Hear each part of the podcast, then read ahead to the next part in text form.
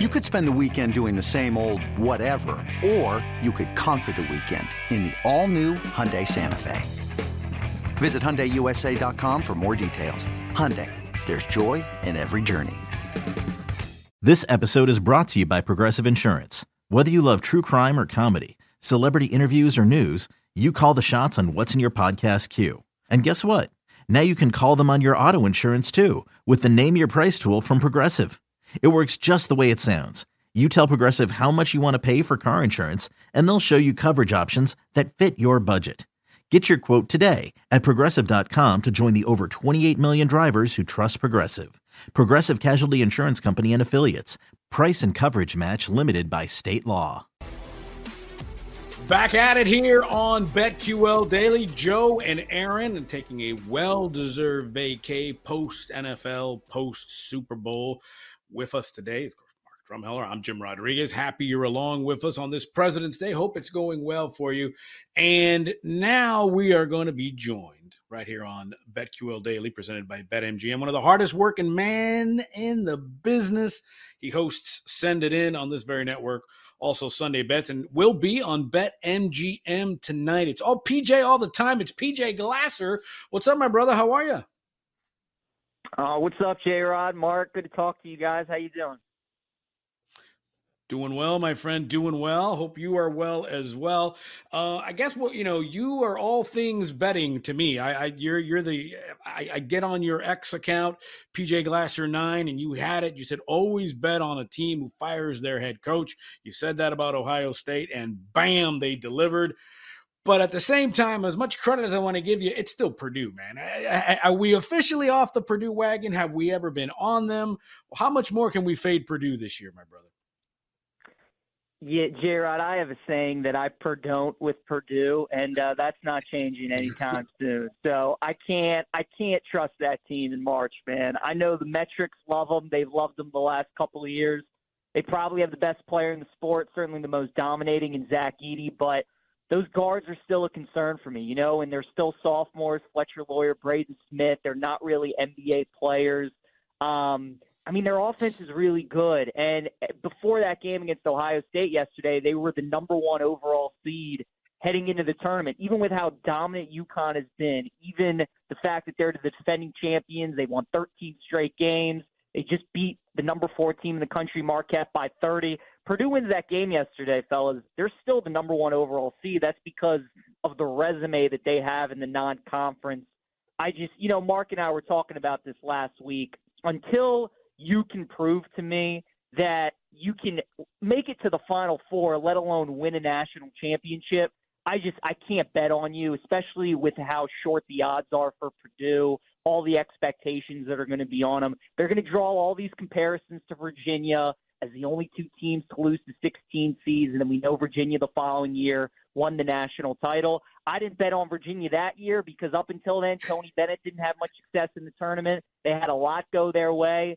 So I'm not going to have anything invested in Purdue. If they go on to make it to the Final Four and win the national championship, then you know what, so be it. But I, I can't back this team, fellas. Not until they prove to me they can win in March. PJ, I'm, going to jump in one more real quick. Uh, how does this happen? Is it coaching? Is it is it is it preparation? I mean, I mean, we're not insiders. I get it. I mean, we're not sitting there in West Lafayette watching practices and watching them go to work every day. But how does this happen?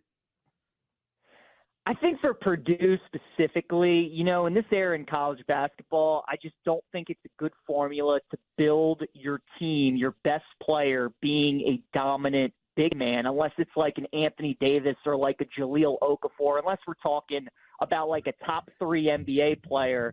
You know, if you're consistently building your teams and your best player is your big man, usually that doesn't work out for you. Now, he did have Jaden Ivey for those couple years, and those are probably the years where Purdue had their best chance.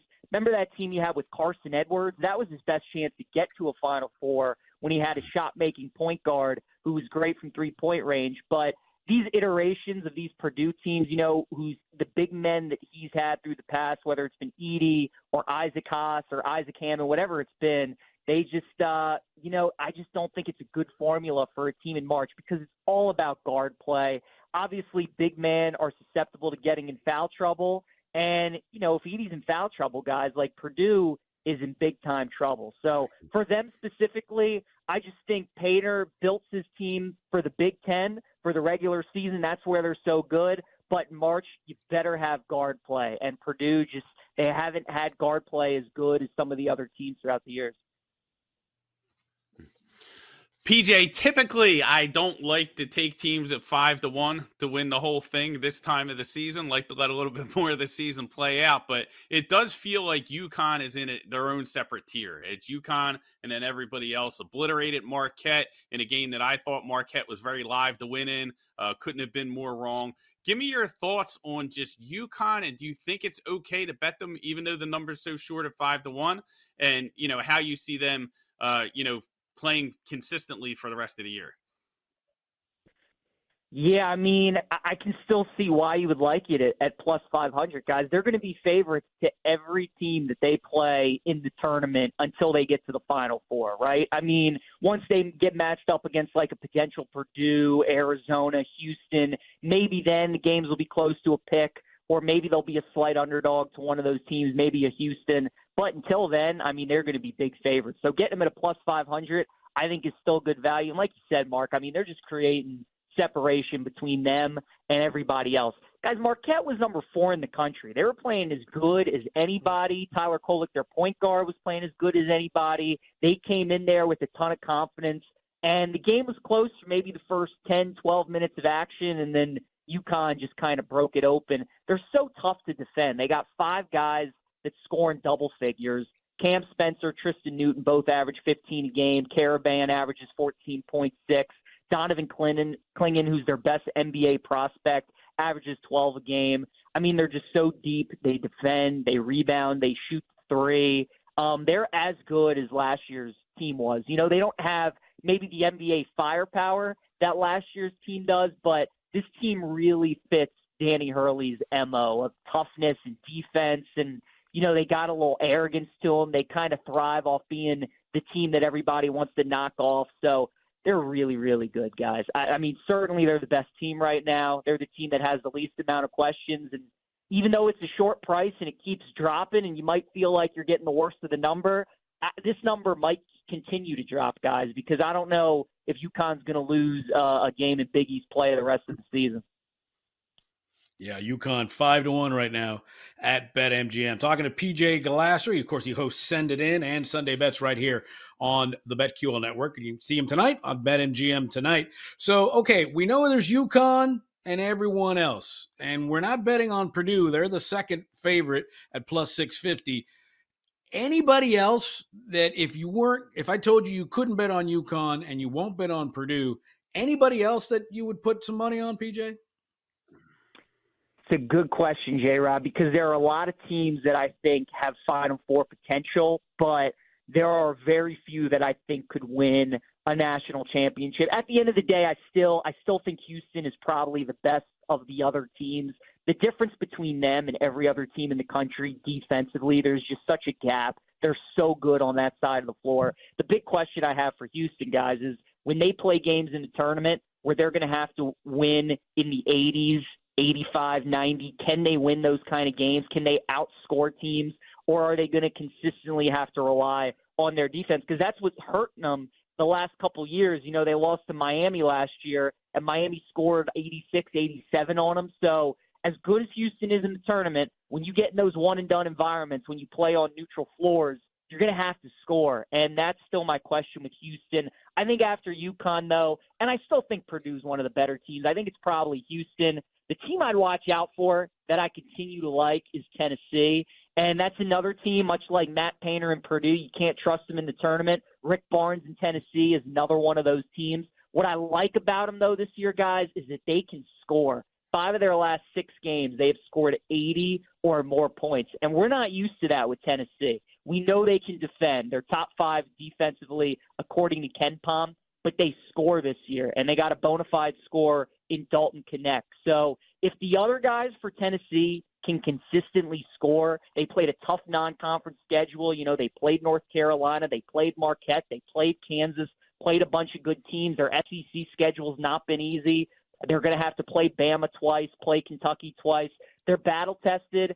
still very good defensively, but this year it just feels a little bit differently offensively. Like that's how I kind of want to feel about Houston. I want to watch them play and see the consistent scoring numbers from them. I'm not seeing it from them like I am from Tennessee. So UConn's clearly the favorite. I think it's Purdue, Houston after that, but Tennessee would be that next team that uh, I would watch for because they're they're scoring the ball this year and they have been been doing that the last couple years under Rick Barnes. Pete, let's look to tonight and make some money. Uh, Big 12's been tough to get a beat on, tough to get our arms around um, for betters. Uh, Texas laying eight and a half points tonight against Kansas State. What are your thoughts on that matchup?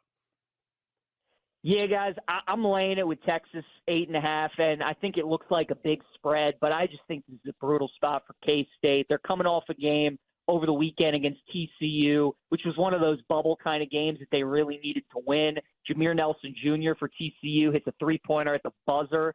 So that was a heartbreaking loss for K State. Now they got the quick turnaround. They got to travel to Austin and play a Texas team that just got blown out by Houston. But everybody gets blown out by Houston when the game is at Houston. So I like Texas tonight. I think it's a good bounce back spot for them, a good spot to fade. Kansas State. I know it's a big number. The Big 12 is a really good league, but uh, I would lay it with the Longhorns tonight. I uh, I think they win this game by double digits. PJ, let's move over to the ACC now. I maybe maybe maybe I, I mixed up my medications over the weekend, but I got Virginia winning the ACC regular season title at 11 to 1 just because i don't really believe in north carolina i don't believe in duke. They're at Virginia Tech tonight, and Tony Bennett's guys are three and a half point dogs on the road. You like Virginia getting three and a half? Am I nuts now for taking Virginia to win the ACC? I got them at eleven to one over the weekend. Now it's nine to one. Yeah, a spread like this. Well, certainly, J. Rod, if you if you're going to need them to win the ACC, they're definitely going to have to win this game because they're a game back at Carolina, half game back at Duke teams like Virginia in this spot, obviously a big trend for people that have bet in college basketball that have been following it is these unranked teams at home going up against these ranked teams, especially on these Monday mm-hmm. kind of games. We saw with Texas Tech last Monday against Kansas, another one of these spots, unranked home team favored against a ranked team, blew Kansas out by 20. It's just tough with a team like Virginia who plays in so many low scoring games and this is obviously a rivalry game. These teams know each other well. The total's only 126 and a half tonight. I mean, the number is telling you to bet Virginia Tech, but guys in a Virginia game, like I want any kind of number that I can get, right? I mean, just look at Saturday when they played against Wake Forest. The line in that game was two and a half.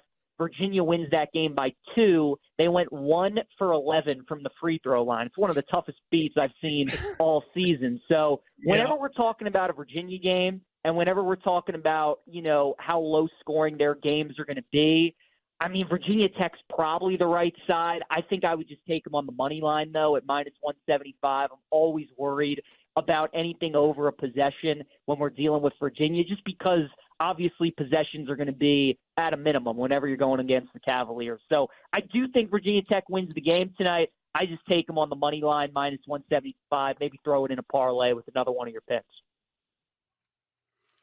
Parlay's not a bad idea. I, I like that. I also might bet Virginia live if Vatek starts off hot. You know, get a bigger number there. But definitely like that one. Um, PJ, I know you're a big Iowa State guy. Big matchup for them. You have to pay the extra nickel to get the nine and a half. Looks like they're taking a little bit of money at BetMGM. What are your thoughts on Iowa State Houston tonight? Well, this certainly is going to be the test. Yeah, Mark, I have uh, I've been all over Iowa State. I really like them. I think they're a good sleeper team. Both of these teams are tied atop the Big 12 at nine and three.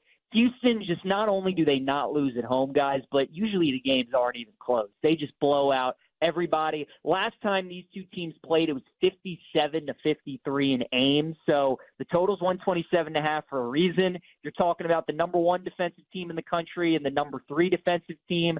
I kind of like the under again. I think this is going to be another game that's maybe in the high 50s, mid 50s, something like that.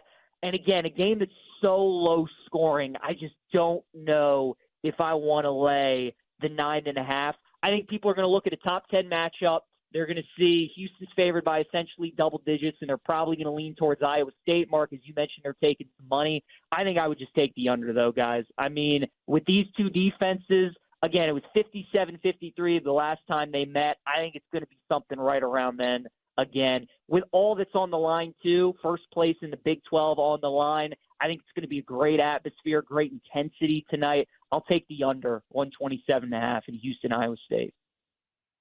PJ, I can't let you get out of here without talking a little bit of golf. We got 45 seconds. Uh, Hideki Matsuyama, tell me you had him at 90 to 1 over the over the weekend at, at the Genesis.